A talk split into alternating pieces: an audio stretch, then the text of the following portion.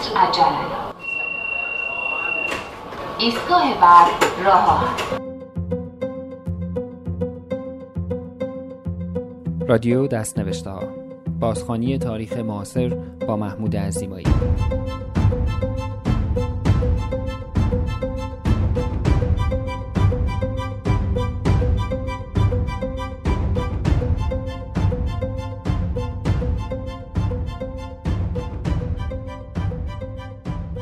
سلام من محمود عزیمایی هستم اینجا تورنتوست و شما به هفدهمین اپیزود از فصل اول پادکست های رادیو دست نوشته ها گوش می دهید.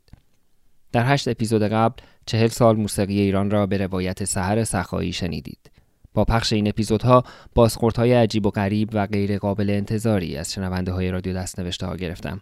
این بازخوردها تلنگری بود که نتیجهش ساخت اپیزودی است که در حال شنیدنش هستید که با آن پرونده روایت چهل سال موسیقی بسته خواهد شد. در این اپیزود بخشهایی از سه مصاحبه مفصل را خواهید شنید که به همین دلیل این اپیزود را طولانی تر از اپیزودهای معمول رادیو دست نوشته ها کرده است. راز پیشگویی کاروان شهید اما در شب 31 شهریور ماه 1359 نهفته است. کاروان واقعی هنوز به راه نیفتاده بود. رفتگان انقلاب در برابر آن همه جانی که قرار بود تا هشت سال بعد نصار این کاروان شوند ناچیز بود. میگذرد کاروان روی گل ارغوان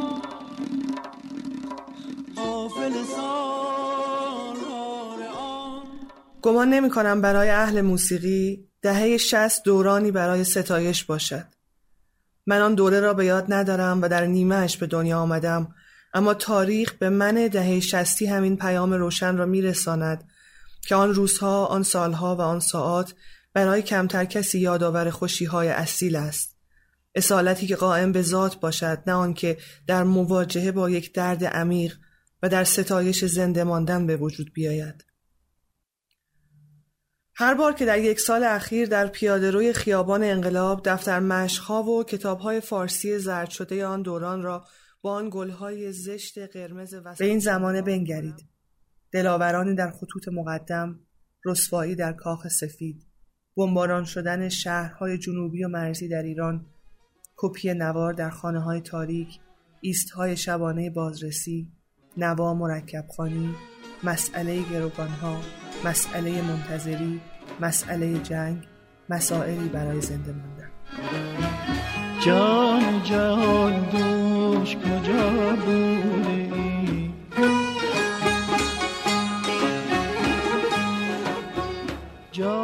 روح موسیقایی 1367 به احترام تمام آن 290 مسافر بیگناه به احترام تمام کشتگان جنگ و به احترام آنهای دیگری که در این سال رفتند در یک سکوت حلول می کند سکوتی که پر از موسیقی است پر از بهد است.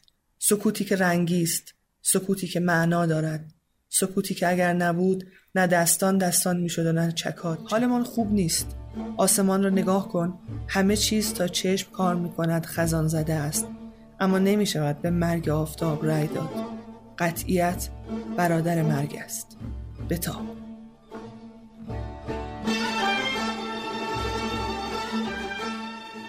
بعضی قصه ها تازه بعد از تمام شدن آغاز می شوند. جنگ هشت ساله برای ما چنین بود. با آنکه چند سال از پایانش میگذشت اما تازه این درد تهنشین شده باید بالا می آمد و چشمها باید نتایجش را می‌دیدند و گوشها باید تهمانده صدایش را میشنیدند واقعیت است که نوشتن از جنگ باید همیشگی باشد مبادا زشتی هایش فراموش شود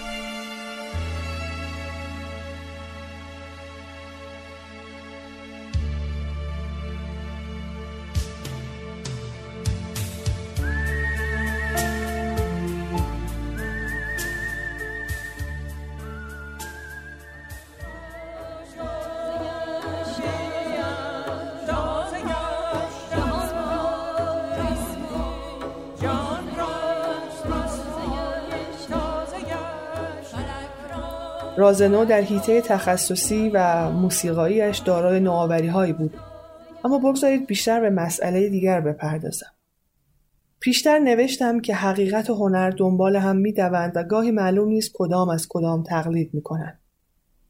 آن روح جمعی که به اصلاحات رأی داد و ایمان آورد همان بود که در خلوت خلاق علیزاده هم رسوخ کرد و راز نو شد. همان که در صورت معصوم نمی‌دانم شادی و غم جان دارند. هوش یا درک دارند که هر وقت یکیشان بود آن یکی غایب شود و سالها را بین هم تقسیم کنند. 1377 سهم کدامشان است؟ نیمی از آن شادی دوستداران اصلاحات و نیمی از آن چشمهایی که منتظر ماندند و آشنایانشان هرگز به خانه برنگشتند یا از آن دختری که در یک شب اول آذر ماه یتیم باز هم بگو ما کجای 88 خواهیم ایستاد؟ ما بیرون زمان بیرون مکان. ما حالمان خوب نخواهد بود. چشمهایمان خواهند سوخت دستهایمان دستهایمان درد خواهند گرفت و دلهامان مچاله خواهند شد.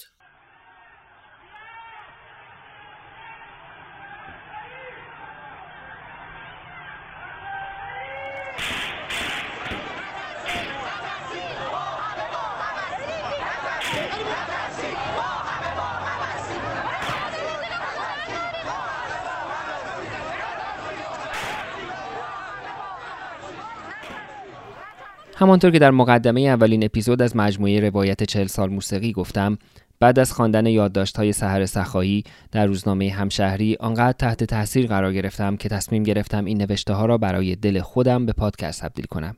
به چند دلیل. اول اینکه روایت کودکی نوجوانی و جوانی خودم را در این نوشته ها دیدم. دوم اینکه احساس کردم این نوشته ها برای مدیوم رادیو نوشته شدهاند. و سوم اینکه به نظرم آمد موسیقی بیشتر بستر و بهانه‌ای بوده برای روایت چهل سالی که بر ما رفته و این خیلی از سبک و سیاق این پادکست که می‌خواهد تاریخ را بازخوانی کند دور نبود. آنچه انتظار نداشتم استقبال فوقالعاده و عجیبی بود که از این مجموعه شد. انگار شنونده ها به لذت دردآلودی از شنیدن این پادکست ها می رسیدند که با وجودی که مرور این خاطرات که با موسیقی همراه شده بود به شدت اذیتشان می کرد در عین حال برای شنیدن قسمت بعدی بیتاب بودند. یک لذت مازوخیستی بود انگار. چند نمونه از این نوع نظرات در توییتر را برایتان می‌خوانم. کارتون خواب نوشته بود رادیو دست نوشته ها اپیزود 14 گوش می‌کنم و زار می‌زنم. چیزهایی یادم میاره که مثل کارد کند گوشت تنم و تکه تکه می‌کنه. یا مثلا جبین شناس نوشته بود ایشالله این رادیو دست نوشته ها تموم شه همه اپیزوداش زودتر. در و دیوار بغز کردن اصلا. فضای خونه رو سیاه کرده لامصب. فائقه توییت کرده بود سه اپیزود آخر رادیو دست نوشته ها رو نشده بی بغز و اشک گوش کنم. واقعا چه متن بی نظیری دارن و چه زیاد میچسبه گوش کردنش. چه پشت چراغ قرمز کامرانیه چه تو سامرست. دمشون گرم. در انتظار پنج اپیزود باقی مانده از این سری. میسیس پاماگرانت نوشته بود در مسیر دانشگاه داشتم رادیو دستنوشته ها گوش می‌دادم. قسمت 14 سالهای نحس که ختم شد به 88 و سال مرگ. بی اقراق سه بار زدم کنار. چون اینقدر گریه کرده بودم چشام نمی‌دید. از حسرت از درد از غم. یا زرتاج که نوشته بود پادکست رادیو دست نوشته ها اپیزود 9 به بعد مناسب شنیدن حین پیاده روی و توی خیابون نیست. به گریه میافتید. ریمل زده باشید هم که دیگه با قیافه وحشت زده رهگذرا روبرو میشید. از سهر سخایی پرسیدم که آیا خودش انتظار چنین بازخوردهایی را داشت؟ آره برای منم فیدبک ها در واقع بازخوردهایی که کار داشت از روز اول یه کمی غیر قابل در واقع انتظار, انتظار نداشتم که همچین اتفاقی بیفته. شاید به دلیل اینکه قرار, نب... قرار بود این اول نوشته های روزنامه باشه که خب حالا خیلی آدم ها دیگه توی این روزگار روزنامه نمی‌خونن بعد این تبدیل شد به پادکست و راستش رو بخوایم من تا خودم تجربه کار کردن با مدیوم پادکست رو نداشتم نمی‌دونستم که چقدر قدرت نفوذ عجیبی داره یا شاید می‌دونستم و فراموش کرده بودم. در نتیجه آره این باعث شد که من از یک طیف وسیعی از آدما هم توی فضای مجازی و هم بیشتر در فضای حقیقی بین آدم ها بازخوردهای خیلی متفاوت و متنوعی در واقع باش مواجه بودم مثل هر کسی که به حال کاری می‌کنه و اون کاره به دلایل مختلفی توی بازه زمانی به حال دیده اون میشه یا در ما شنیده میشه. می‌تونم بگم که انتظار اصلا نداشتم که آدما اینقدر کامنت در واقع نظر مثبت بدن در مورد این پادکست به من. از اون طرفم اون اون اون نقطه نظرات نچندان مثبتی که وجود داشت رو هم انتظار نداشتم. از اون زاویه ها در واقع مثبت نباشه.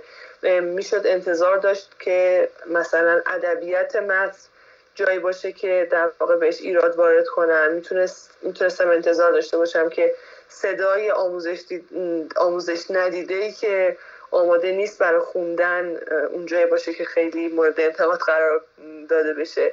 که اتفاقا اتفاقا افتاد. یعنی خیلی اوایلش نمی‌تونستم با صدای من ارتباط برقرار کنن. ولی بیشتر از همه چیزی که فکر کنم هم شما باش مواجه شدین هم من همین بخشی بود که در واقع پیکان رو می‌گرفتم به سمت اینکه چرا انقدر غم؟ چرا انقدر غمگینه؟ و خب این فکر کنم که یه نقطه شروعی بود برای اینکه خود منم فکر کنم به خیلی چیزا.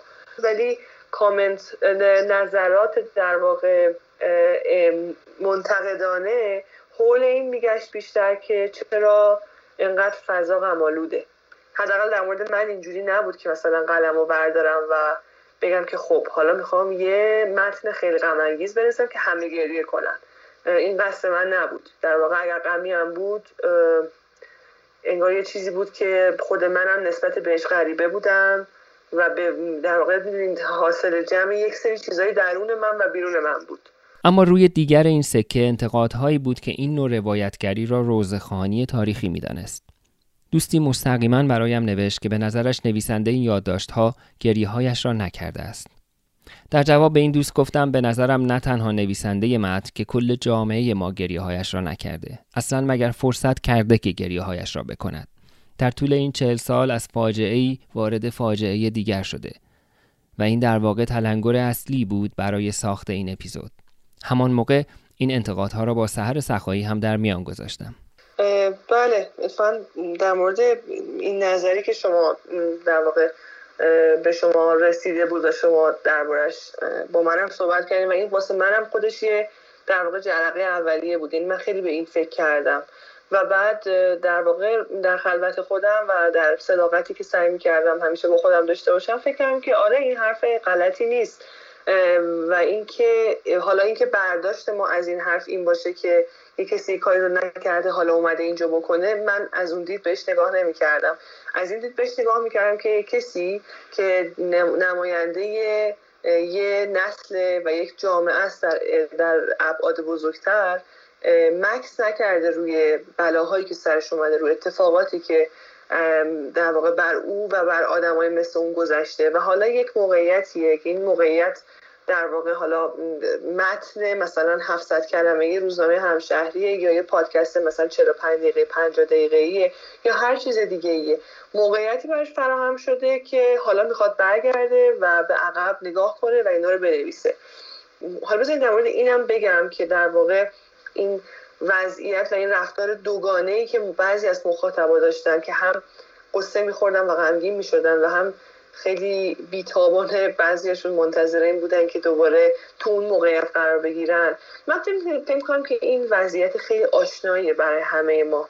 در واقع اگر که وضعیت غیر از این بر روان ما حاکم بود خب احتمالا تمام تولیدات ما تولیدات سرگرم کننده و شاد کننده و خوشحال کننده این می‌شد که تمام سینما و موسیقی و تئاتر و همه چیز رو در ایران که لاقل من دارم دنبال می‌کنم و الان در سیطری خودش داره. برای اینکه خب پولم میاره مخاطب انبو هم میاره و دیگه نیازی به این نمی بود که یه نویسنده هایی از فاجعه ای مثل جنگی که هشت سالی مملکت رو نابود کرده بنویسن. همچنان تو نسل من کما اینکه مثلا تو همین روزگار رمان هرس نوشته میشه. و نسیم مرعشی میاد که برمیگرده و فکر می‌کنه که هنوز زشتی های جنگ گفته نشده پس بذار دربارش بنویسم. یا تو سینما فیلم ساخته میشه که واقعا خب به هیچ عنوان فیلم هایی نیست که آدما با دیدنش خوشحال از سینما بیان بیرون. اینو برداشت از این مجموعه پادکست بهانه ای شد تا کمی روی مفاهیمی مثل خاطره جمعی و ترومای جمعی collective trauma تحقیق کنم به امید اینکه از این دیدگاه بتوانم بازخورد این پادکست ها در بین مردم را تحلیل کنم از مرتزا کریمی دانشجوی دکترای انسانشناسی دانشگاه تهران که خود مدرس دانشگاه و همینطور پژوهشگر در حوزه های هویت، پزشکی و بدن است، خواستم تعریفی از ترومای جمعی ارائه دهد. مفهوم ترومای جمعی حالا اون چیزی که در جامعه شناسی و انسان شناسی بیشتر تعریف شده این هست که یک ضربه روانی که به شکل جمعی تجربه میشه. حالا در سطح یک گروه می‌تونه باشه در سطح یک شهر می‌تونه باشه در سطح یک کشور می‌تونه باشه حتی در سطح جهانی می‌تونه باشه. اگه بخوایم حالا این سطح جهانیش رو رها کنیم و بیایم فقط روی کشور خودمون باز این یک بازه خیلی وسیعی میشه چون که یک کانسپتی هم داریم به اسم ترومای تاریخی. حالا یه قسمتی از بحثمون بنابراین این ترومای جمعی هست که به شکل تاریخی میشه مطرحش کرد از جنگ های مثلا ایران و یونان میشه گرفت تا شکست حمله در واقع مغول به ایران تا شکست که ما در دوره مشروطه داشتیم و همینطور بیایم تا جنبش سبز یا مثلا حتی اتفاقاتی مثل سوانه طبیعی مثل سیل و زلزله و اینا. حتی اگر بلایای طبیعی را کنار بگذاریم آنچه در چهل سال گذشته بر مردم ایران رفته لیست بلند بالایی از تروماست به نظرم خود انقلاب یک اتفاق تراماتیک محسوب می شود بعد از آن اعدام های دهه 60 درگیری های مسلحانه در گوشه و کنار کشور سرکوبی های سیاسی انقلاب فرهنگی و به اصطلاح پاکسازی های دانشگاهی و اداری جنگ هشت ساله که در بهبهه همه اینها شروع شد جنگ شهرها و موشکباران های سال 67 فشارهای اقتصادی و های فرهنگی دوران سازندگی قطرهای زنجیره‌ای ناکامی اصلاحات سایه جنگ و ها سرکوب جنبش سبز و با سایه جنگ و فشارهای اقتصادی ناامیدی جمعی و همه آنچه که الان مردم با آن دست به گریبان هستند این اتفاقات چنان مسلسلوار نازل شدند که فرصت نفس کشیدن به مردم ندادند پل ریکور فیلسوف و ادیب فرانسوی در سال 1374 سخنرانی مشهوری در انجمن فلسفی تهران ایراد نمود. ترجمه این سخنرانی با عنوان تاریخ، خاطره و فراموشی به منبع مهمی برای مفهوم خاطره جمعی تبدیل شده است. در این سخنرانی پل ریکور با اذعان به اینکه خاطره اساساً فردی است با استناد به لاک که خاطره یک وجدان را نمی‌توان به وجدان دیگر منتقل کرد نتیجه می‌گیرد که خاطره دارایی سویه‌ای کاملا شخصی است اما در این حال با استناد به نظریات موریس هابواکس اینکه علیرغم شخصی بودن خاطره ما آن را با دیگران تقسیم می کنیم به آن مقامی اجتماعی هم می دهد چرا که بازگو کردن یک عمل اجتماعی است.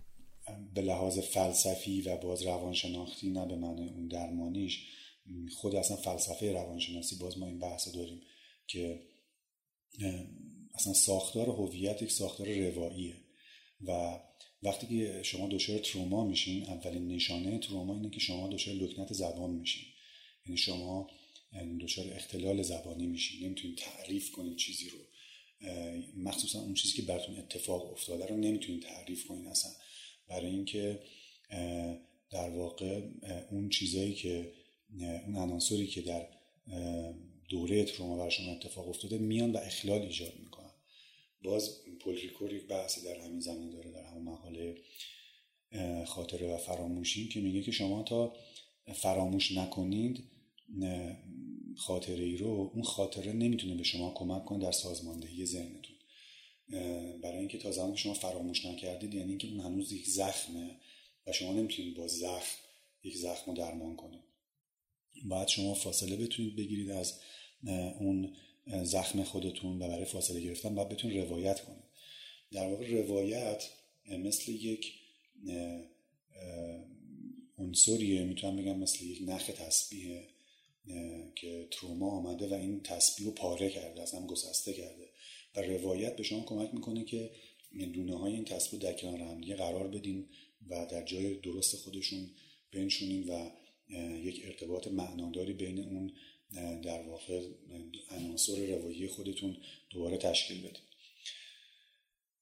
و البته وسط البته که این تعریف روایت یک فرایند فردی نیست. یعنی همین که ما بپذیریم که روایت همیشه برای کسی گفته می شود و بنابراین اون کسی که میشنود به اندازه اون کسی که می‌گوید سهم داره در برساخت روایت می‌فهمیم که روایت یک چیز تعاملیه یک چیز بین شخصی یک چیز جمعی نیاز به تایید دیگری داره. من نمی‌دونم که اگر که ما یه جوری ساخته می شدیم که حق انتخاب داشتیم که حافظمون رو خودمون مدیریت کنیم چقدر حاضر بودیم خاطرات بد و وحشتناکمون رو از دست بدیم؟ خاطراتی که تو روانشناسی مثلا احتمالا بهش میگن تروما حوادثی که هیچ وقت از روان ما پاک نمیشه و بابتش باید بریم دکتر و همه اینا. ولی ما یه جورایی با همون خاطرات تلخ و وحشتناکم به هر حال یه همزیستی پیدا می‌کنیم و تو دل اونا به یه چیزای بهتری خیلی وقتا می‌رسیم مرتزا کریمی از مفهومی با عنوان حاشیه نشینان فرهنگی و اجتماعی سخن به میان می آورد که گروههایی هستند که هرچند از درد مشترکی رنج می‌کشند جامعه این درد را نمی بیند و بنابراین آن را به رسمیت نمی شناسد و در نتیجه گوش شنوایی برای شنیدن روایت آنها وجود ندارد. حالا من می‌خوام بگم که این حاشیه نشین فرهنگی و اجتماعی وقتی میگن منظورم نیستش که افرادی که زیر خط فقر همیشه دارن زندگی می‌کنن یا خیلی آدمای بدبختی هستن معلول هستن. می‌دونید چی می‌خوام بگم؟ می‌خوام بگم که یه گروهی هستن که دارن زندگی عادیشون رو تقریبا انجام میدن ولی هیچ حقوق و مزایایی ندارن در این حال سرمایه قابل توجهی هم ندارن. که در واقع بتونن مثل سایر آدم ها مثل آدم های معمولی دیگه زندگی بکنن در طول چهل سال گذشته به جز روایت های رسمی از حاشیه نشین های اجتماعی همچون رزمندگان، اسرا، خانواده های شهدا، زندانیان سیاسی و مردمی که جنگ شهرها را تجربه کردند شنیده نشده یا کمتر شنیده شده. حاکمیت به جز روایت استقامت در جنگ در مقابل دشمن بحثی علاقه به روایت رزمندهی که از PTSD جنگ و اسارت و پدری که هنوز از خاطرات شبهای موشکباران و پناهگاه رنج می‌برد ندارد. یعنی وقتی من میگم حاشیه نشینان فرهنگی و اجتماعی منظورم حاشیه شهر مثلا نیست. می‌دونین؟ دقیقا همین روایت های حاشیه شده است. یعنی الان مثلا این چیزی که شما میگی از نظر من این این که میگین و هر چیز دیگه که و خیلی دقیق شما گفتین که هر هر روایتی که روایت نشده. این چیزی که شما هم گفتید اون موشک باران ممکنه که پر از این روایت ها باشه. مثلا مرد بزرگی که ممکنه که پدر خانواده ای که از ترس ممکنه که شلوار خودش خیس کرده باشه. ولی خب این روایت رو هیچ کس نمی‌خواد بشنوه. هیچ جای این روایت گفته نمیشه. و این در واقع سنگینی این روایت زخم این خاطره به تعبیر پولریکور در این آدم رسوب کرده و هیچ جا باز نمیشه و زخمی که باز نمیشه خب عفونت می‌کنه. افراد امکان اینو ندارن که روایت هاشون رو بگن. و این ناگفته ماندن روایت خیلی سختتر از شرایطی هست که اون آدم دارن تجربه می‌کنن. یعنی از محرومیت های دیگه که اون آدم دارن این محرومیت به مراتب محرومیت دردناکتریه. و خب اگر در واقع امکانی برای شنیده شدن روایت به این افراد داده نشه من فکر می‌کنم که این افراد دچار خشم میشن به سراغ انتقام گیری میرن و احساس بیعدالتی می‌کنن احساس ناامنی می‌کنن و نظم جامعه رو به هم می‌زنن و در واقع مانع از این میشن که یک انسجام ملی در ایران به وجود بیاد. و اگر روایت هاشون شنیده بشه که حقشون هست که شنیده بشه می‌تونن در واقع اون که دچار شدن رو ببخشن و ازش رد بشن. اگر بتونن روایت بکنن در واقع اون مشکلاتی رو که دارن. یک قسمت مهمی از روایتگری کسایی هستن که روایت رو دارن میشنون. یعنی همیشه توجه شده به این که در طی سه چهار دهه اخیر توجه شده بر اینکه راوی کیه چه شرایطی وجود داشته باشه که این راوی یعنی در واقع ساختار اصلا روایت چیه؟ ولی این کمتر توجه شده به اینکه ساختار شنوایی چیه. یعنی چه ساختاری باید وجود داشته باشه که اون آدم که داره روایت می‌کنه بتونه روایت کنه. چون ما هر روایتی رو برای کسی میگیم همیشه. یعنی و اون کسی که میشنوه همونقدر سهم داره در ساخته اون روایت که راوی داره. اگرچه رسانه های رسمی هنوز نقشی در انتقال روایت های هاشی نشین های اجتماعی به عهده نگرفتند اما به نظرم مرزیه رسولی در پادکستش رادیو مرز دقیقا همین گروه ها را هدف قرار داده و آنها را به روایت کردن وادار کرده. بخشی از اپیزود هفتم رادیو مرز به عنوان بچه شهید را بشنوید. من کلاس سوم ابتدایی بودم. بعد خب اونجا مدرسه‌مون شاهد بود و همه دانش آموزای ممتاز و سواری اتوبوس کردم ببرن که آقای کروبی اون موقع فکر کنم رئیس بنیاد شهید بود یا حالا یه سمتی تو بنیاد داشت به ما هدیه بدن. بعد یادم میاد که خاطره موند واسه من از اون موقع که توی راه که داشتیم می‌رفتیم دختر خالم که فرزند شهید بود به می‌گفت بشین پایین از شیشه مردم بیرون تو رو نبینم بعدم از شهرری اومده بودیم به سمت تهران. بعد خب فکر کنم خیلی دیگه جای با کلاسی اومدیم. بعد می‌گفت بشین نبیننت به خاطر اینکه روی اتوبوسمون نوشته فرزندان شاهد زایس می‌بینن اینجوریه. ما تصورمون این بود درباره آدمای خیلی با کلاس و اینجور چیزا که خب اونا نفهمن ما فرزند شهیدیم خیلی بی کلاسیه همچین چیزی. بعد بگذاریم. رفتیم اونجا و آقای کرابی حاضر نشد توی اون مراسمی که واسه ما گرفته بودن و بدون جایزه برگشتیم. یه دفعه از اداره پدرم با من تماس گرفتن. گفتن که آره ما می‌خوایم زندگی نامه پدرت رو چاپ کنیم توی از این مثلا چه می‌دونم دفترچه هایی که مال همه شهدای وزارت علومه تو هم حالا تو خود دست به نوشتنی تو اینو بنویس. من اولش که زیر بار نمی‌رفتم و اینا بعد فکر بعد ماما یه حرف خوبی زد. خب خودت بنویس که هر چیزی که می‌خوای بنویسی دیگه. اونا که چیز می‌کنن. گفتم راست میگه. خب نوشتم و اتفاقا یه چیز با مزه نوشتم که مثلا شهید متفاوتی بود. از اتفاقا خانواده غیر مذهبی به تو خانواده غیر مذهبی به دنیا آمد و ولی خب از تو اونا مثلا اینطوری شد فلان. دفترچه که کتابچه که چاپ شد. باور نمی‌کنی. 80 درصد نوشته من که نبود. اون 20 درصدش هم اطلاعات عمومی مثلا تاریخ تولدش رو نمی‌دونم کجا متولد شده و کجا مدرسه رفته و مثلا بچه نمی‌دونم دبیرستان مروی بوده و اینا ایناشو گذاشته بودن. همه نشون اتفاقا نشون از یه خانواده مذهبی به دنیا آمده. یعنی حتی اینکه از یه خانواده غیر دقیقاً یعنی حتی حاضر حتی حاضر نشده بودن که بپذیرن که یک شهیدی می‌تونه توی یک خانواده غیر مذهبی به دنیا بیاد. همینم هم عوض کرده بودم. می‌دونی؟ به خاطر اینکه از اون تابلویی که واسه جامعه ساختن نمی‌تونن از اون عدول کنن. باید طبق همون این پازلیه این تیکه پازلیه که اونا اینو ساختن دیگه. تو باید تو اون قالب قرار بگیری. الان چیزی که داره بیش از همه اذیت می‌کنه و من واقعا نمیگذرم ازشون نمیگذرم ازشون. اینه که هر کاری می‌خوان بکنن هر هدفی که می‌خوان دنبال کنن هر موضوعی که می‌خوان چیز کنن از خانواده شهدا و از خون شهدا مایه می‌ذارن. هجاب خانواده شهدا موسیقی لغو کنسرت خانواده شهدا. یک خط فاصله عمیق اون خط فاصله در است نه یه خط. بین حکومت بین خانواده شهدا و مردم عادی اون حکومت کشیده. نظام کاری کرد که ما سالیان اصلا نظام کاری کرد که من خجالت بکشم بگم فرزند شهیدم. چرا من باید خجالت بکشم؟ چون به بحثی که می‌گفتم فرزند شهیدم آرم بچه سهمیه‌ای بچه تو که برای یخچالتو گرفتی تو که خونتو گرفتی تو که نمی‌دونم فلان کرد.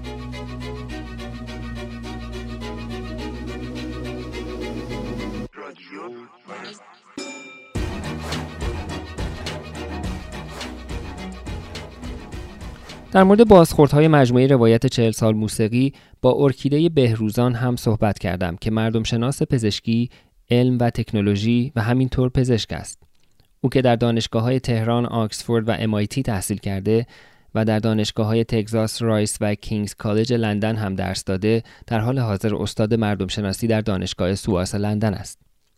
ارکیده بهروزان تمام اپیزودهای مجموعه 40 سال موسیقی را قبل از گفتگوی ما گوش کرده بود.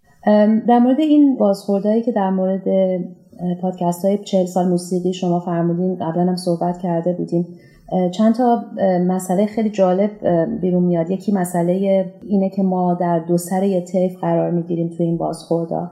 یعنی یا ما یا عاشقیم یا متنفر یا دوست داریم یا گریه می‌کنیم یا میخندیم. یه فضایی بین این دوتا در برخورد با یک همچین داستانایی یه مقدار جاش خالیه.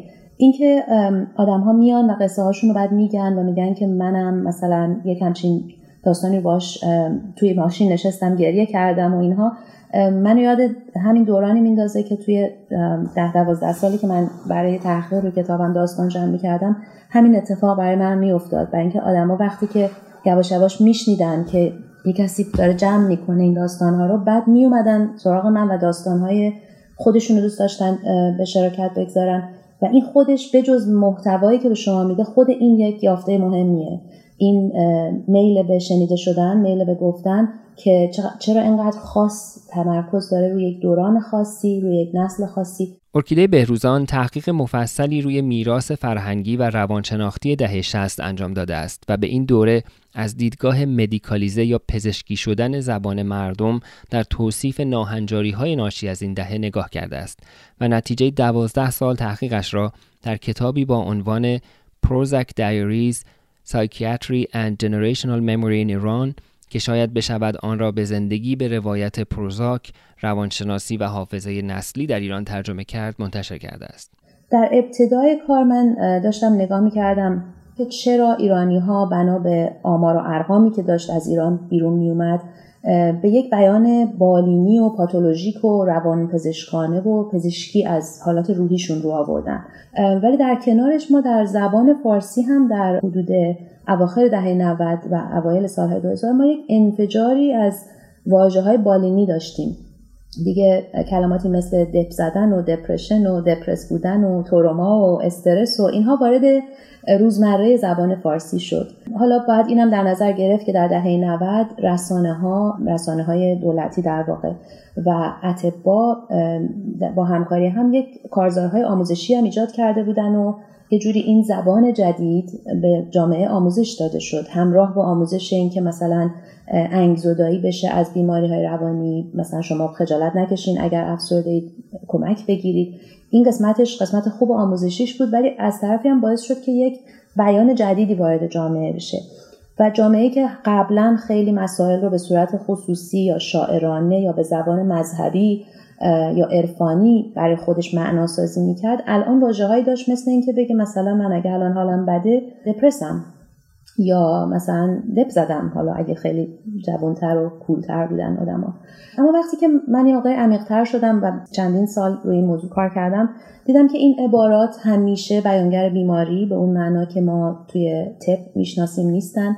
لزوما چیزی که ما بهش میگیم دپرس همون چیزی که clinical depression افسردگی بالینی لزوما نیست. گاهی هست ولی خیلی اوقات هم این کلام این کلمات و واژه ها زبانی شده بودن برای حرف زدن از خود زندگی و حرف زدن از چیزهایی که گفتنشون قبلا ممکن نبود. و این خیلی نکته مهمی بود. به خاطر اینکه شروع کرده بودن آدما حرف زدن به این زبان در مورد حالات روحیشون که در واقع ختم می‌شد به حرف زدن از زمان حال مسائل حالا فردی اجتماعی سیاسی گرفتاری ها نگرانی هاشون در مورد آینده امید به آینده و غیره. و از همه مهمتر گذشته. یعنی تمام این روایت ها یه جوری ختم می‌شد به هویت نسلی آدما به روایت حالا کودکی و جوانی یا جوانیشون از دهه 60 و روایاتی که به زعم خودشون و حقیقت هم همینه عموما سالها زیر سایه روایت رسمی نادیده گرفته شده بود و بنابراین یک ادعای تاریخی و نسلی توی این حرف ها بود که خب خیلی یافته مهمی بود و اصلا تحقیق من رو برد به سمت بررسی خاطره جمعی و تاریخی از بهروزان پرسیدم آیا اینطور نتیجه می‌گیرد که در یک تلاش سیستماتیک حاکمیت در پاسخ به مشکلی که در جامعه وجود داشت و برای سرپوش نهادن به آن این زبان پزشکی را آگاهانه رواج داد؟ ببینید این, این یک وجه قضیه می‌تونه باشه ولی ما باید خیلی دقت کنیم توی حتی انتخاب فعل و فاعلمون توی این جمله ها به خاطر اینکه وقتی ما میگیم حکومت این کار می‌کنه مشکل رو مثلا می‌ذاره کنار این, این یک عملیاتی به حکومت میده انگار که حکومت یه نفره. در طول این چهل سال حکومت هزاران بخش داره هزاران دیدگاه توش هست. و اینجوری نیست که مثلا یه روزی حکومت بیدار شده و تصمیم گرفته که مثلا یه زبانی رو. شما توی توی کتاب من توی بخشی توضیح میدم که اصلا به وجود آمدن این زبان از پنج جایگاه مختلف با نیتهای مختلف شروع شد و اینا در یک مقطع زمانی و مکانی خاصی با همدیگه تلاقی کردن با همدیگه اینترستاشون شریک شد. یکی مسئله خود پزشکان بودن. شما در دهه 60 بعد از جنگ به خصوص و بعد از حالا آسیب هایی که نگفتنی بود ولی دیگه جنگ که یک آسیب واضحی بود. به هر حال دکترها به شما میگن که خب آدما می اومدن پیش ما و مثلا علائم فلان و فلان و فلان داشتن. شما در طول دوران جنگ معمولا در طول هر بحرانی معمولا علائمی مثل استراب خیلی زیاده. بعد وقتی که اون بحران فروکش می‌کنه یواش یواش فرصت میشه که آدم بشینه گرد و خاکا میشینه و ما فرصت فکر کردن و فرصت حس کردن داریم. یواش یواش علائم افسردگی زیاد شد توی جامعه. حالا در کنارش شما مسائل خود رزمندگان رو داشتید مسئله PTSD و آسیب های بعد از سانحه. همه اینها باعث شد که خب بخش دلسوزی از اتباع کشور به هر حال داشتن مریضاشون رو درمان می‌کردن. در عین حال خب سیاستگزاران دولتی هم متوجه این بودن که یک مشکلی هست و باید این مشکل حل شه و ابزاری که میشناختن یا ابزاری که می‌شد استفاده کرد ابزار طبی بود. این رو باید در نظر گرفت که زبان پزشکی یک زبان غیر سیاسیه زبان پزشکی زبان دیپولیتیسایزده به عبارتی پاستوریزه و تمیزه. بنابراین شما می‌تونین در مورد مسائلی که نباید ازشون حرف بزنین حرف بزنین ولی به زبان علامت و بیماری و سیمتوم و اینها. بنابراین این یه جور استراتژی هم توشه که خب نه که به خاطر این این زبان رو استفاده کنن بلکه این چی میگن؟ این دیگه بونس قضیه است. یعنی با این زبان می‌شد حرفهای رو زد که قبل نمیشه زد. از طرف دیگه خب رسانه ها واقعا در اون مقطع شروع کردن به آموزش دادن و این آموزش هم تا یه حد زیادی لازم بود. سوال مهمی که ارکیده بهروزان سعی دارد به آن جواب دهد این است که چرا مردم این زبان جدید را پذیرفتند. اینکه این زبان تونید بگید از بالا داشت تعلیم داده می‌شد چرا مردم قبولش کردن؟ چرا مردم این زبان رو درونی کردن؟ من برام این قسمت مهمتر و جالبتره که شما می‌تونید هزار مگه هزاران آموزه دیگه نبوده که سیاستگزاران خواستن به مردم آموزش بدن و کار نکرده در هر جای دنیا. ولی این زبان انگار که یه جایی خیلی به جا بود انگار که خیلی به موقع وارده یه فضایی شد که بهش احتیاج بود یه جای خالی براش بود. مدیکالیزه کردن این تجربه ها یه شمشیر دولبه بود بله از یه طرف التیام بخش بود برای دی از یک طرف به دی کمک کرد. از یه طرف هم خب به سر تاریخ اجتماعی رو کاملا حذف کرد و انگار نه انگار که اتفاقات اجتماعی مسئول این مسائل ولی یه کار دیگه ای که کرد اینه که بعدتر یک ناگفته هایی رو قابل گفتن کرد. یعنی از اون مقطع که ما گذشتیم حالا دیگه در مورد خود مسائل اجتماعی و اقتصادی و سیاسی و تاریخی زیر این داستانا داریم حالا حرف می‌زنیم حتی تو فضای عمومی. و این باب رو باز کرد. یعنی مدیکالیزه کردن یه سری تاثیراش منفی بوده ولی یه سری تاثیرهای ناخواسته مثبتی هم بعدا داشته که باعث شده این حرفها گفتنی بشن به نوعی. ما برای دوام آوردن در زندگی به ابزاری رو میاریم که در دسترسه چه زبانی چه فرهنگی چه تکنولوژیک. در اون لحظه به خصوص زبان دیگری هم به اون صورت ممکن نبوده. شما نمی‌تونستید به صورت عمومی در مورد جنگ ایران عراق صحبت کنید و نقدش کنید یا بگید چرا جنگ بیشتر از دو سال طول کشید یا خیلی سوالایی که الان توی ایران میشه مطرح کرد. شما در پایان دهه 90 نمی‌تونستید مطرح کنید. بنابراین باید رو هم در نظر گرفت که این زبان یه جوری توی زبان انگلیسی وین وین بوده. یعنی هم دکترا داشتن کارشون انجام می‌دادن هم سیاستگزارا یک موفقیتی کسب کردن در رسیدگی کردن به یه مشکلی که فکر می‌کردن دارن درمانش می‌کنن. هم برای مردم این آرامش بوده. به حال این زبان یک زبان التیام بخشیه این زبان یک زبانی که داره به, درد شما رسمیت میده. داره لجیتیمیتش می‌کنه معتبرش می‌کنه و این خیلی مهمه. دهه شستی ها به دنبال بازپسگیری خاطراتی هستند که شخص دیگری آنها را تصاحب کرده است. این بار احساسی و عاطفی خیلی چیز چشمگیریه. این رقابت و این اصرار بر تصاحب خاطراتی که انگار دیگری تصاحبشون کرده و ما می‌خوایم باز پس بگیریم دو تا وجه داره.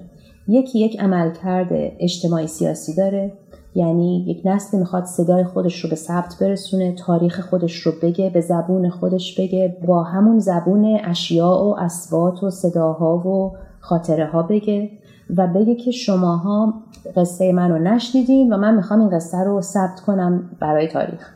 یک کار کرد و عملکرد دیگرش هم عملکرد فردی و روحیه. یک عملکرد روانیه و اون نیاز به رسمیت شناخته شدن و recognition تجربه انسان هاست که ما حس می‌کنیم تجربه ای که برای دیگران مهم نیست ولی روی ما تاثیر زیادی گذاشته. این که افراد میگن که من مثلا یه چیزایی رو یادم میاد که شما یادت نمیاد. چون چرا؟ چون شما دو سال بعد از من مثلا به دنیا آمدی یا یک مدل دیگه ای رو پوش و مقنعه مدرسه بود. یا مثلا فلان سختگیری تو مدارس موقع شما نبود موقع ما بود. یا فلان کاراکتر غمناک کارتونای تلویزیونی شما یادت نیست من می‌دونید بر اساس اینها میان میگن آدمات خط کشی می‌کنن که نسل من مثلا اینو یادشه نسل شما اینو یادش نیست. ما وام داشتیم شما نداشتین شما وام داشتین ما نداشتین ما با دست و عطس آب میخوردیم. لیفان داشتین ما نداشتین بازی موتیله و تشتک بود. مال شما اسکی تو شمشک بود ما رو کهنه بمونه بسن مال شما خوشگل پوشک بود دیدی داری داری داری دیدی داری داری داری دیدی داری داری داری بام بام بام دیدی داری داری داری دیدی داری داری داری دیدی داری داری داری بام بام از طبعات مدیکالیزه شدن مسائل یک جامعه یا یک نسل فردی شدن یک مشکل بزرگ با ابعاد اجتماعی است. این که من فکر کنم که مسائل مسائل داره اتفاق میفته و تعبیر من معناسازی من براشون یک تعبیر روانشناسانه است. به جای اینکه مثلا من برم مبارزه نمی‌دونم چریکی کنم. الان تعبیرم اینه که نه مسئله بیرون از من نیست مسئله درون من. اونچه که من حداقل اونچه که من می‌تونم کنترل کنم و درمان کنم در درون بدن منه.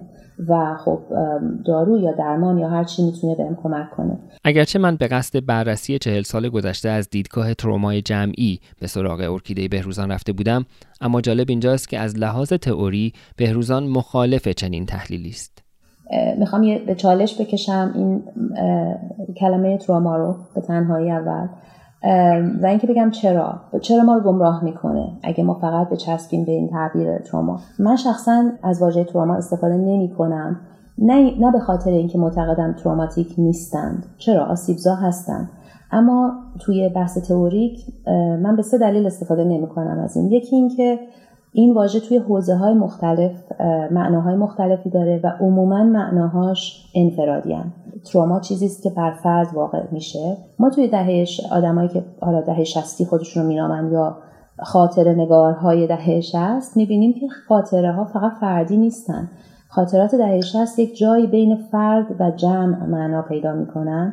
و به همین خاطر این یک فضای تحلیلی میطلبه که هم به بعد مردم شناختی و جمعی و فرهنگیش نگاه کنه هم به بعد روان شناختی و فردیش. علت دومی که مشکل ایجاد می‌کنه واژه تروما به تنهایی کافی نیست اینه که معنای درونی تروما عموما پاتولوژیک و بیمارگونه است. یعنی شما یک آسیبی دارید که از حد طبیعی گذشته و یک آسیبیه که تا حدی برگشت ناپذیره و ما می‌خوایم سعی کنیم اینو برگشت پذیرش کنیم. اما کار من به من نشون میده که دهه شصتی ها به واسطه همین پیشینه حالا تروماتیک یا آسیبزا نه تنها تولیدات فرهنگی زیادی درست کردن این تجربه ها و حتی دردناکیشون یک نیروی مولد و generative هم بوده مثلا گفتن از این خاطرات یک نوع هویت نسلی صدای نسلی رو در غیاب امکان صدا داشتن به وجود آورده بهشون یه صدایی داده. یا مثلا ما زبان جدیدی تولید کرده. ما اینو در روایت هاشون می‌بینیم. نمیشه فقط به این گفت بیماری. پاتولوژیک بودن تروما تنها وجه این تجربه ها نیست. و مورد دیگه که خیلی مهمه و سومین علتیه که من سعی کردم جایگزینی برای این از لحاظ تئوریک برای این بحث تروما ایجاد کنم اینه که بچه فرهنگزایی این خاطره هاست. ما بحثی رو داریم که وقتی که تروما از یک حدی میگذره شما عملکردتون از دست می‌دید. حالا اون علامت ها و سیمتوم ها و عوارضی که ایجاد میشن به کنار ولی عملا شما خیلی مولد نیستین. ولی ما می‌بینیم که توی ادبیات توی هنر توی سینما می‌بینیم این تجربه ها یک زبان جدید ایجاد کرده و از همه مهمتر مکانیزم هایی که در این بیان ها ایجاد میشه. مثلا وقتی آدما دارن در مورد این خاطرات صحبت می‌کنن از مکانیزم های تنز استفاده می‌کنن. یک زبان جدید اصلا واژه سازی هایی که از لحاظ فرهنگی خیلی مولده. مثلا دارن از صدای تجربه صدای آژیر قرمز میگن یا از ترس از دست دادن پدر مادر یا استراب های اون دوران. ولی یک مکانیزم های هم درست شده که زبان به کمک اومده برای معناسازی و برای قابل زیست کردن این خاطره ها که بتونیم تحملشون کنیم در نهایت. آهنگ دهه شست آقای نامجو هم آخرین خط اون شعر واقعا برمیگرده به اون نگاه ابسورد. برمیگرده به اینکه حالا در نهایت می‌دونید در نهایت شاید باید بهش خندید.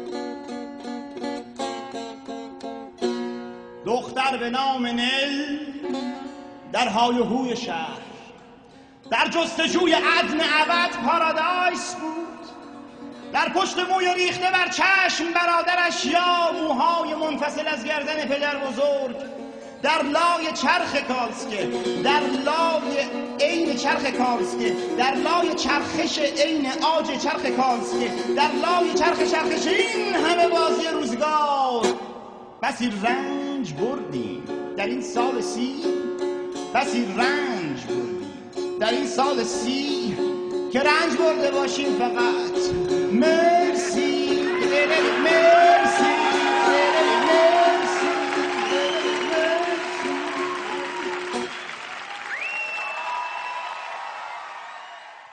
به لحاظ تئوریک ما نمی‌تونیم اینو در حوزه trauma theories فقط مطرح کنیم. خیلی محدود خواهد بود. و اینم باید در نظر بگیریم که واژه تراما به صورت تئوریکش از یک پیشینه میاد از از field های و دیسیپلین های میاد که عموما حالا روی هولوکاست شکل گرفتن توی بستر فرهنگی تاریخی دیگه شکل گرفتن و خیلی محدودن برای اینا. برای تحلیل دهه 60 ارکیده بهروزان از مفهوم دیگری استفاده می کند گسست. تجربه های دهه 60 این تجربه ها به شکلی که دارن بازسازی و بازنگری میشن بیشتر شبیه یک جور گسست های پشت سر همن من توی انگلیسی واژه که برای اینا به کار می‌برم به جاش واژه راپچره حالا شاید گسست یک چیز نزدیکی باشه بهش در فارسی ما گسست های پشت سر هم داریم که یکی پس از دیگری تا زخم قبلی خوب نشده بعدی آمده موضوع یک ترومای single نیست که یک ترومای منفرد نیست که ما بگیم فرد وارد شده و مرزهاش هم دور فرده. حالا چون فردها تعدادشون زیاد شده این میشه یک collective trauma اشکال اصلی در تمام فرضیاتیه که توی خود اون تروما فردیه هست. و خب مسئله collective trauma توی رشته های علوم اجتماعی خیلی مورد نقد قرار گرفته و بحث اون خیلی بحث طولانیه. به دلایل مختلفی. علتش هم بیشتر برمیگرده به context به اینکه در یک جایی یک مفهومی تولید میشه. شما نمی‌تونید اون مفهوم رو ببرین یه جای دیگه فقط ترجمه کنیم و بگیم برای اون یکی بسترم کار می‌کنه. توی دهه 60 ما گسست های روحی فردی گسست در بافت اجتماعی ارزش ها احساس امنیت و بعد گسست های ساختاری داریم یعنی واقعا صدمات ساختاری هم به یک جامعه زده شده.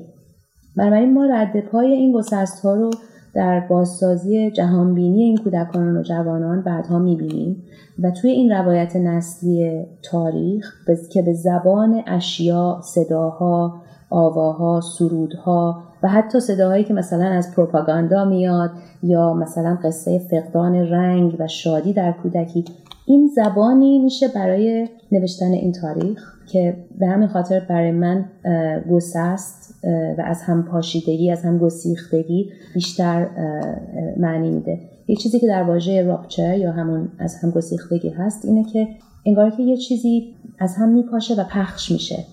یه جوری تزریق میشه به بافت جامعه و به روح افراد.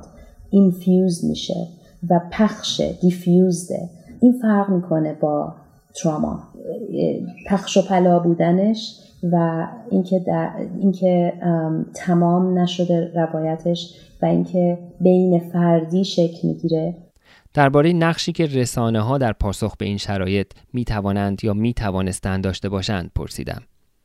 ارکیده بهروزان معتقد است تا حدی رسانه های داخل ایران این کار را کردن رسانه ها تا حد زیادی این کار را کردن توی کتاب نمونه اینها هست. مثلا من یک شماره از مجله همشهری جوان بود که اصلا اختصاص داده شده بود به خاطرات دهه 60 و من ازش توی کتاب استفاده کردم قصه هاش رو آوردم.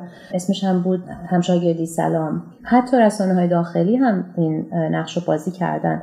اینکه حالا در چه مقطع زمانی چقدر دستشون باز بوده دستشون تنگ بوده هی تغییر کرده. مثلا توی سینمای ایران الان یک سبک جدیدی شروع شده از کمدی های در مورد مصیبت های دهه 60 این, این نبود قبلا. یعنی شما اینو در حوزه های دیگه هنری و در توی رسانه هم دارین در داخل ایران حتی می‌بینید و این نقش مهمی ایفا می‌کنه. البته خب اشکالات بسیاری هم داره. مرتزا کریمی در بحث نقش رسانه ها به مفهوم ناشنوایی سیستماتیک یک جامعه اشاره می‌کند. بحث شنوایی به نظر من یه بحث ساختاریه. یعنی اینکه یه جامعه می‌تونه به شکل سیستماتیک بره به سمتی که ناشنوا بشه بعد و خب حتما دیگه بهتر از من می‌دونید که رسانه اصلا کارش دقیقا همین میانجگریه دیگه. کارش اینه که بیاد و صدای کسانی که بلنگویی ندارند رو به گوش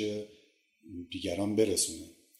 یا حالا این دیگران می‌تونه مثلا حاکمیت باشه می‌تونه طبقه دیگری باشه طبقه متوسط باشه یا می‌تونه جهانیان مثلا باشن هر کسی باشه.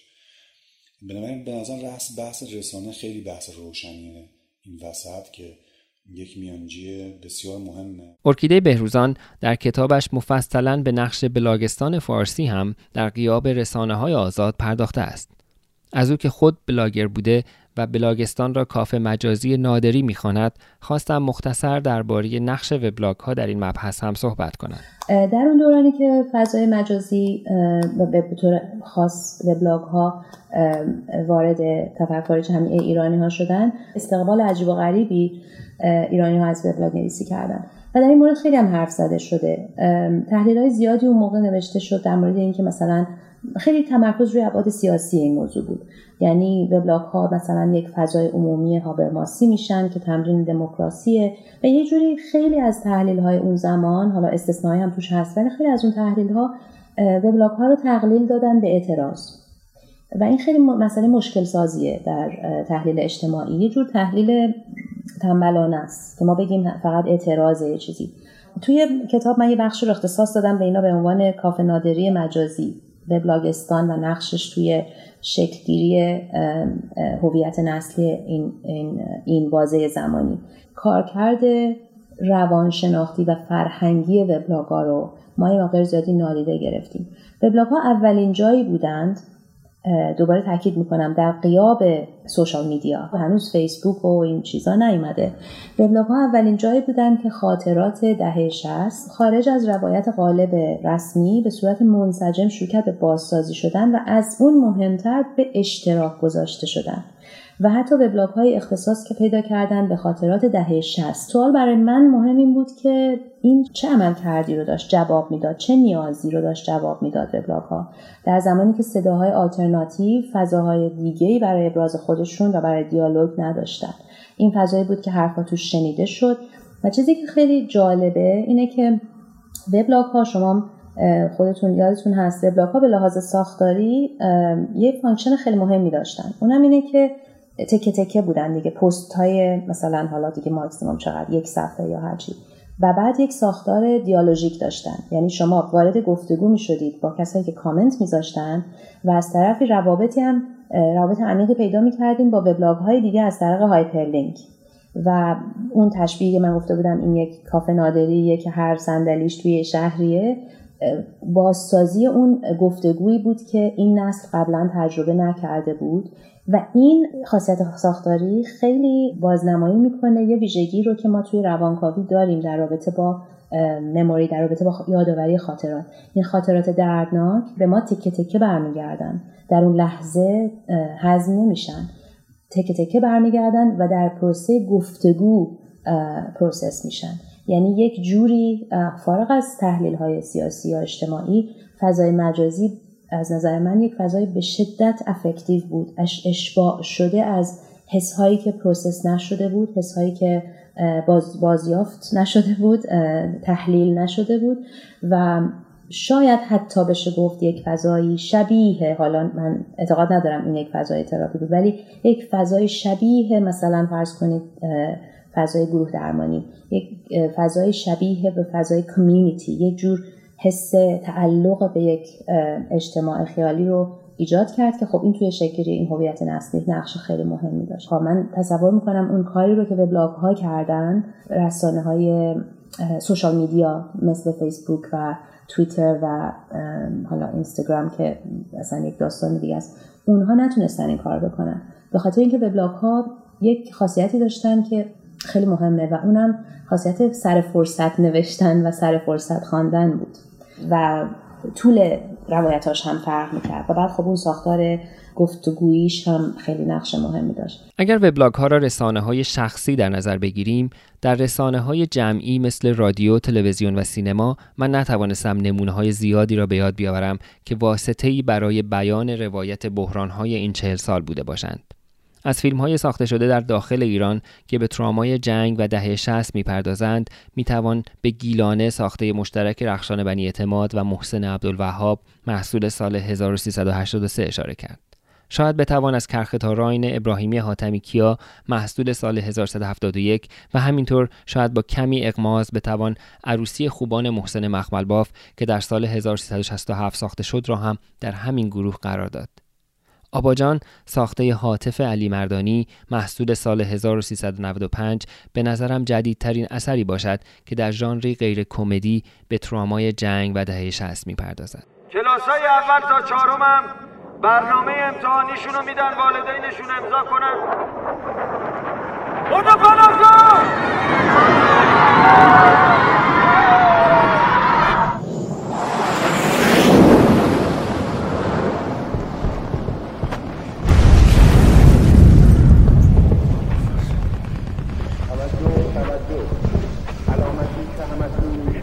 آبا جان. آبا جان. مدرسه. و آبا جان. مدرسه رو زدن مدرسه رو زدن آبا sazım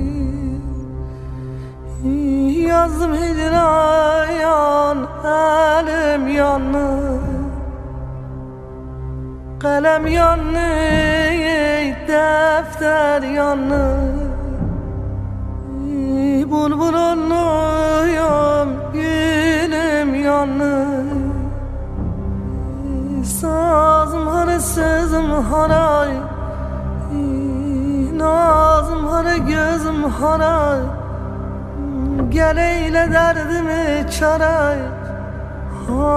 Hay gel gel kızıl gülüm. Gel şeyda bulbulum Hay gel gel kızıl gülüm. Gel deste sumbulum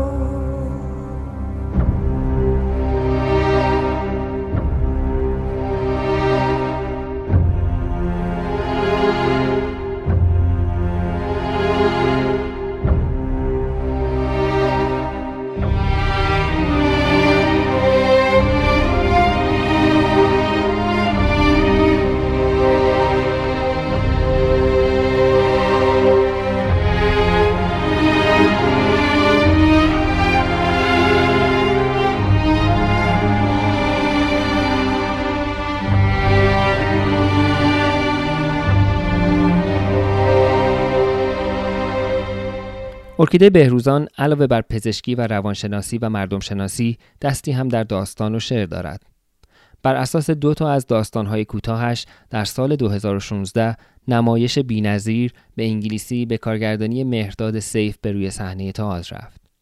بینظیر خاطرات و تجربه یک جانباز شیمیایی است که از PTSD رنج می‌برد و وبلاگ می نویسد.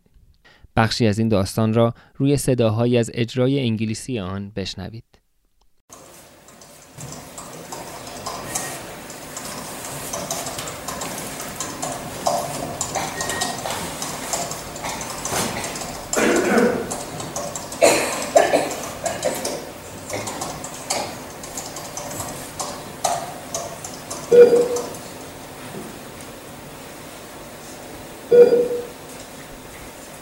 به خودم به جنبم و معلم شدن باز یادم بیفتد دو سالی گذشت.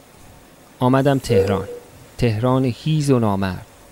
تهران به من همه چیز داد همه چیز خودم را اما از من گرفت. رفتم دانشگاه بی سهمیه. ای خدا چقدر باید این را برای همه توضیح بدهم؟ شما هم لابد باور نمی کنی. مطمئنم نمی کنی. آن وقتی که من توی بهت راه می‌رفتم بی آنکه بدانم سال و ماه و روز کدام بود حواسم به حق و حقوق نبود. اصلا مگر ما حقی هم داشتیم؟ اگر داشتیم می‌دانستیم مگر. بله خب تقصیر خودم هم بود. اقم می‌گرفت از این کلمه جانباز که باید میگفتمش تا جیره اضافه بگیرم. برای درمان چرا؟ آنجا دیگر چاره ای نبود. اما با بقیه چیزها من مشکل فلسفی دارم. نه اینکه بخوام قمپوز در کنم ها نه. ولی پیش خودم فکر می‌کردم اگر معلم شوم شاید بچه های ما از ما باشورتر شوند. از همه ما. از خیلی هامان به خصوص. به همین سادگی. اگه شعور داشتیم آن وقت کدام حیوانی گاز خردل میپاشید توی حلق مردم؟ یکی نبود بگوید ما شدیم چوب دو سر طلا. به من از این واویلا یک تن علیل رسیده بود و انگ جنگ. معلوم نبود جانباز بودم یا کمیته چی یا بسیجی آن هم بعد از این همه سال که دوران این اولدروم قلدروم ها داشت سر می آمد. تازه حالا گیریم بسیجی بودم. بابا بسیجی بدبخت اگر نبود که شماها الان سر ویرانه های تهران باید کاسه گدایی می گرفتید دستتان. این کلمه گه گرفته اصلا. ابتکار کی بودین؟ جانباز به گوش مردم که می‌خورد فکر می‌کنن آدم حالا یه ترکشی هم خورده تصادفا بعد اما ارث بابای مردم را بالا کشیده. به هر جا رسیده ناحق رسیده. بابا من کتاب میخواندم. من را ممنوع و تدریس کردن شماها یعنی انقدر اولاغید. دوروبرم را که نگاه می‌کردم کم کم حس می‌کردم شدم یک تاول بزرگ که آدمها با احتیاط از کنارش میگذرند مبادا بتر کرد. گاهی دلشان میسوزد گاهی چندششان می‌شود اما نزدیکش نمی‌شود.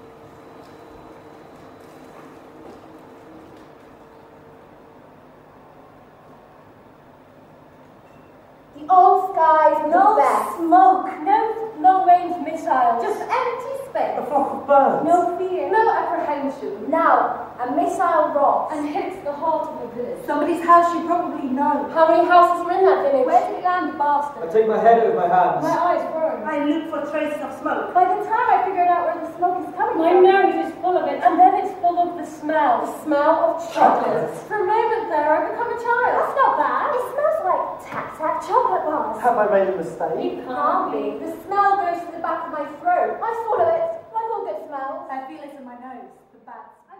مریم مهاجر انیمیشن کوتاهی دارد با عنوان And Life Went On و زندگی ادامه داشت که به بمباران و رفتن به پناهگاه ها در دوران جنگ می‌پردازد. قسمتی از صدای این انیمیشن را بشنوید. توجه توجه علامتی که همکنون میشنوید اعلام خطر یا وضعیت قرمز است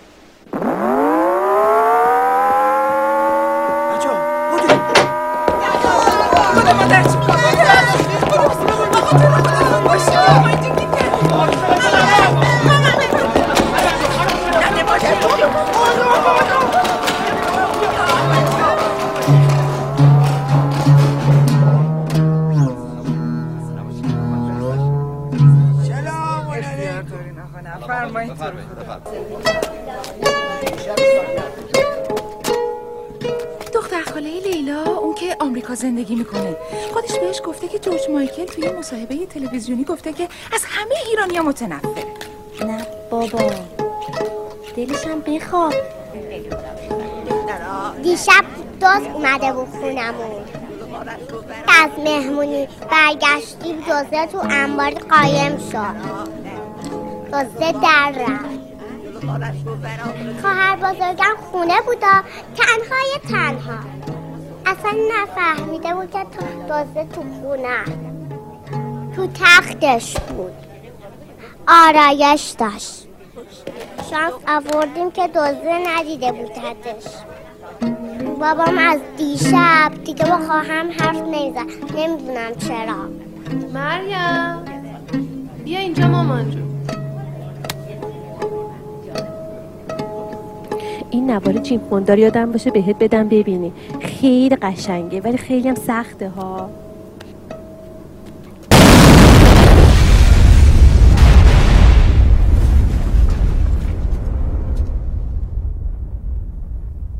توجه توجه.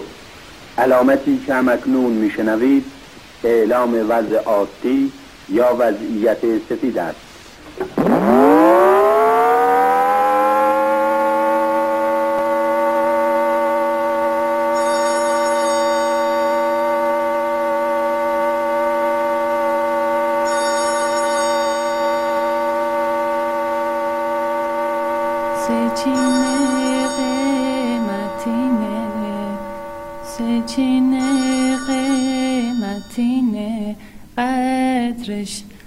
ندونیم دی بلال. شو مهد جبونی دی بلالم دی بلال. بلال بلالم دی بلال. کفتر چاهی دی بلال. به سرز ماهی شاید یکی از بهترین فیلم ها که کابوس های موشکباران تهران را دستمایه فیلمی در ژانر ترس و وحشت کرده و خیلی خوب هم از پس آن برآمده فیلم آندر د شادو زیر سایه ساخته بابک انوری در سال 2016 باشد.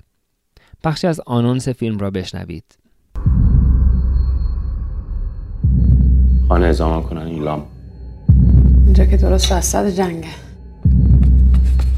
خودتو بری من میترسم. نداره عزیزم تو تا چش به هم می‌زنی من برگشتم.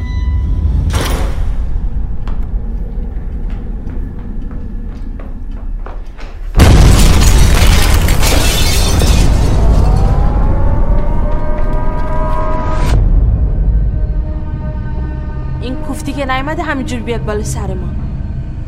مطمئنم با خودش یه چیزایی آورده.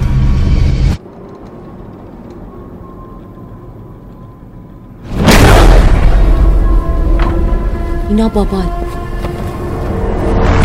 هر جا بری میان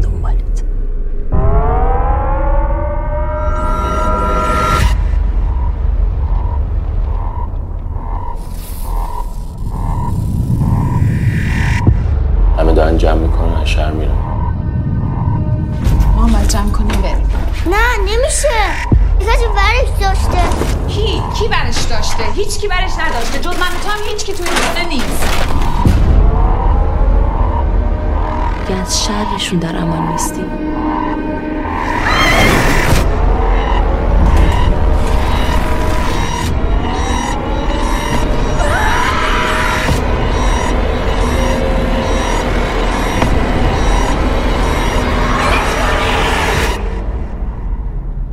چون که اونا دارن میان.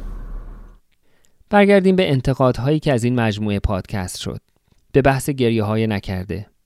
سهر سخایی می‌گوید ما مصیبت های بزرگی رو از سر گذروندیم و هنوز زنده ایم. پس دممون گرم. من و ما هیچ وقت نشستیم گریه کنیم و سوگواری کنیم برای اتفاقاتی که برامون رفته این به این معنی نیست که ما خیلی بدبختیم این به این معنیه که مثل هر خانواده که یک داغی می‌بینه ما می‌تونیم در برابرش انکار کنیم و این داغ رو بذاریم بکشیم بفرستیم زیر فرش زیر خاک و هیچ کس به رو خودش نیاره که چه اتفاقی افتاده. ولی یه راه دیگه هم هست. اونم اینه که دور هم بشینیم و بگیم ما مصیبت های بزرگی رو از سر گذروندیم و هنوز زنده ایم. پس دم ما گرم. سهر سخایی می‌گوید جای این نوع مرور تاریخی را خالی دیده بوده.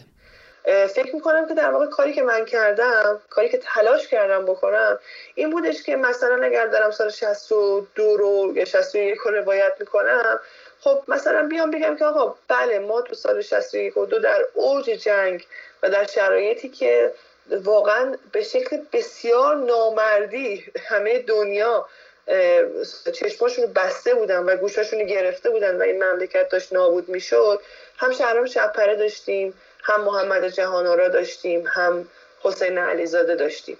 و این یک حکایت تکراریه. ولی این که من بخوام روی لحظات در واقع رنجاورتر این تاریخ مکس بکنم شاید یه بخشش برمیگرده به اینکه من اصلا اینجوری دارم می‌خواد تاریخ رو نگاه کنم و گذشته رو ببینم. و یه بخشش هم برمیگرده به اینکه احتمالا احساس کردم یک همچین چیزی نبوده. ولی احتمالا جای یک همچین چیزی رو خالی دیدم. ما باید بین اینا فرق بذاریم. بین رنجی که رشد میده و بین قصه و اینی که فقط تو بشینی و مثلا گریه کنی و بگی وای چقدر مثلا ما سرگذشته تلخی داریم چقدر خوب بود قبلا من الان اینجوری نیست. این کاری نبود که من کردم. من فکر می‌کنم بیشتر سعی کردم که اون خانواده هر جمع کنم دوره هم و بگم که بیاین درباره بلاهایی که سرمون اومده با هم دیگه حرف بزنیم. اشکالی نداره. بیاین انکارش نکنیم روایت درمانی یا narrative therapy یکی از روش‌های شناخته شده در روان درمانی است که وقتی به خاطره جمعی می‌رسیم می‌تواند کارکرد اجتماعی هم داشته باشد. مرتضی کریمی این کارکردها را توضیح می‌دهد. بحث روایت این کار رو انجام میده در واقع روایت کمک می‌کنه به اینکه شما و این وقت تعریف می‌کنید روایت خودتون رو قسمت های تلخ روایتتون قسمت های دردناک روایتتون رو برای اولین بار زبانی می‌کنید و از در واقع از درون خودتون بیرون میریزینش. و این کمک می‌کنه به اینکه شما اون قسمت های تلخ رو فراموش کنید. دوم اینکه یک قسمت های سختی در روایت وجود داره که شما ناخودآگاه ممکن بهش نزدیک نشین. ولی وقتی که امکان روایتگری دارین یعنی وقتی که استوری تلینگ داره اتفاق میفته اون قسمت ها میان رقیق میشن و به کمک اون کسی که داره میشنوه در واقع روایت رو شما می‌تونید در واقع اون سنگ کلیه رو دفع کنید. یه قسمت هایی در روایت وجود داره که برای شما غیر قابل فهمه و باز همونطور که ویکتور فرانکل میگه شما هر دردی رو می‌تونید تحمل کنید به شرط که بتونید بهش معنا بدید و برعکس. اگر نتونید معنا بدید نمی‌تونید تحمل کنید. یه قسمت در روایت وجود داره که شما نمی‌تونید بهش معنا بدید. و تا زمانی که شما روایت نکردین اون قسمت ها در شما باقی میمونه. ولی روایتگری به شما کمک می‌کنه که از اون قسمت غیر قابل فهم رد بشید اونها رو کنار بذارید از توی روایت خودتون حذفش بکنید. و یه function دیگه کارکرد دیگه که روایتگری داره اینه که به شما کمک می‌کنه که یک نقطه پایان بذارید بر اون زخم خاطره که دچارش شدید ارکیده بهروزان از لزوم یک دوره نقاهت بعد از هر بحران اجتماعی اسم می‌برد. نقاهتی که جامعه ما تقریبا هیچگاه مجال تجربهش را پیدا نکرده است. خیلی مقایسه ها انجام میشه. حالا با این کشور با اون کشور با فلان بعد از فلان جنگ. یه نکته مهم دیگه اینه که شما برای هر کدوم از اون مثال ها یک دوران نقاهتی در یک جامعه بوده و این بررسی ها انجام شده. به نوعی میشه این ادعا رو کرد که ما از بحران گذر نکردیم به طور کامل. بنابراین این گفتن ها و بازسازی هامون مدام اینتراپت میشه با مسائل جدید بحران های جدید. یعنی ما هم داریم با بحران امروز دست و پنجه نرم می‌کنیم. هم داریم اون قبلی ها رو معناسازی می‌کنیم هنوز که این خب کار روان ما رو خیلی سخت می‌کنه و پیچیدش می‌کنه. در حین تحقیق برای این اپیزود به منابع جالبی برخوردم که تاریخ شفاهی را صدای گذشته و یکی از دموکرات ترین روش تحقیق کیفی دانسته بودند که ابزاری توانمند در انعکاس ترامای جمعی است. یک مقاله خوب فارسی با همین عنوان یعنی کاربرد تاریخ شفاهی در انعکاس ترامای جمعی توسط اسماعیل آلیزاد و نیما شجاعی باقینی در فصلنامه انجمن ایرانی مطالعات فرهنگی و ارتباطات یا JCSC منتشر شده که متاسفانه بحث بیشتر در این زمینه در این اپیزود نمی گنجد. اما مطالعهش را به علاقمندان توصیه می کنم. اما حالا که صحبت از تاریخ شد مثال موسیقایی سحر سخایی از نوعی تاریخ نگاری که لایه هایی از تاریخ را بیان می کند که معمولا به فراموشی سپرده می شوند را بشنوید من فقط یه مثال مثلا موسیقایی بیارم. مثلا حتما کتاب های تاریخ موسیقی زیادی نوشته میشه که تو خیلیش اسم شهرام شپره نمیاد. ولی این اصلا نمی‌تونه تاثیر این آدم رو در واقع از بین ببره یا به فراموشی بسپره برای اینکه شهرام شپره ممکنه که به لحاظ موسیقایی ما رو مثلا به قلل مرتفعی راهنمایی نکنه یا از نظر جمع الیت و نخبه موسیقی باشه که سرگرم کننده است و مصرفیه و اینا. ولی ما یه سطح دیگه ای هم داریم. یعنی می‌خوام بگم که انگار که دو تا سه تا لایه تاریخ داره کنار هم دیگه حرکت بکنه نقب زدن از یه لایه به لایه دیگه از لایه تاریخ سیاسی به لایه تاریخ اجتماعی به لایه تاریخ هنری به نظرم اینا در کنار هم دیگه است که خیلی باعث میشه که در واقع اون روانکاوی اتفاق بیفته. برای اینکه فکر کنم که ما هیچ کدوم محصول یه دونه از این لایه های تاریخی نیستیم. و اجازه بدهید که این بحث را با تحلیل جالبی از ارکیده بهروزان ببندم. و اینکه آدم ها اون بخشی که شاید یک واکنش میدن که چرا کسی گریه نکرده چرا باید این مسائل گریه آور رو گوش کنیم و اینا اینا به ما بیشتر در مورد شنونده میگه تا در مورد اون مطلب. به خاطر اینکه نشون میده که یه جاهای حساسی داره روش انگشت گذاشته میشه یا یک چیزایی که ما نمی‌خوایم الان دوباره بهش برگردیم داریم بهش برمیگردیم. اون برخوردارم که آدما با اپیزودهای شما کرده بودن خیلی برای من جالب بود خیلی منو به فکر انداخت. چون شما گفته بودین یه دی گفته بودن مثلا حالا چرا؟ ظاهرا اینجور گفته گفته بودن چرا ما بعد اینا رو گوش کنیم یا؟ و خب این خودش خیلی گویاست خیلی گویاست چون که هیچ کس که مجبور نیست چیزی رو گوش کنه. می‌دونی من وقتی میشینم اون اپیزود رو گوش می‌کنم یه بخشی از وجودم می‌خواد که اونو گوش کنه. ولی یه بخشی از وجودم هم نمی‌خواد اونو گوش کنه. و این همون بحث آنکنی بود که عرض کردم این خاطرات خیلی رابطه پیچیده‌ای با ما دارن و یکی از راه برای یک کسی ممکنه راه پیش رفتن پیش جلو رفتن در زندگی و دوام آوردن این باشه که گوش نکنه. برای کسی هم ممکنه این باشه که ده بار گوش کنه. می‌دونید و این خود هر کدوم اینا به شما داره یک داده ای میده. و این نشون میده که این قصه ها به هر حال یک جایی تو انگلیسی میگن strikes a chord. یه جایی یک نقطه حساسی رو لمس کرده. حالا اینکه به چه صورت اونو من نمی‌دونم. ولی یه چیزی یه, یه کاری کرده. یه کاری کرده که واکنش ایجاد می‌کنه و این واکنش خیلی قابل درکه خیلی قابل فهمه. خیلی باید براش همدلی و همدردی داشت. حتی با واکنش های بعد. به خاطر اینکه داره ما میگه که این قصه ها قصه های خونسا و نوترالی نیستن. خیلی معنا پشتشونه. معنای نسلی و معنای فردی.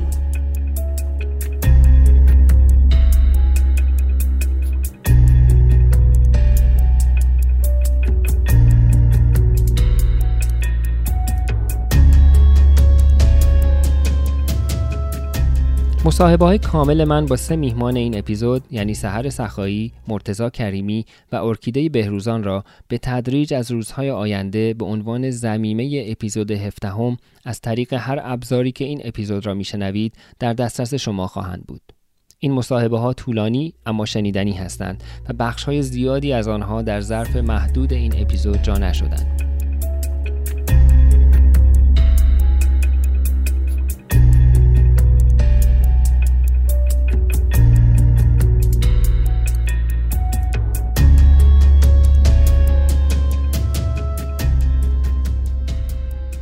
و اما دو خبر خوب برای شنونده های رادیو دستنوشته ها اول اینکه playlist قطعات موسیقی استفاده شده در مجموعه 40 سال موسیقی تقریبا کامل شده و روی SoundCloud در دسترس شماست. و خبر دوم برای شنونده های ساکن تورنتو و حومه که در فستیوال تیرگان تورنتو برای اولین بار به همت فرشید سعادت شریفی عزیز که خود پادکست ادبی سماک را دارد بخشی به پادکست فارسی اختصاص داده شده که در آن همراه با فرشید و امیر خادم عزیز فردوسی خان من هم اپیزود بعدی رادیو دستنوشته ها را ضبط و اجرای زنده خواهم کرد. اگر تورنتو هستید این برنامه ها را در روزهای شنبه و یک شنبه 27 و 28 جولای از ساعت یک و نیم تا سه و نیم از دست ندهید. اجرای رادیو دستنوشته ها در نیمه دوم روز یک شنبه خواهد بود.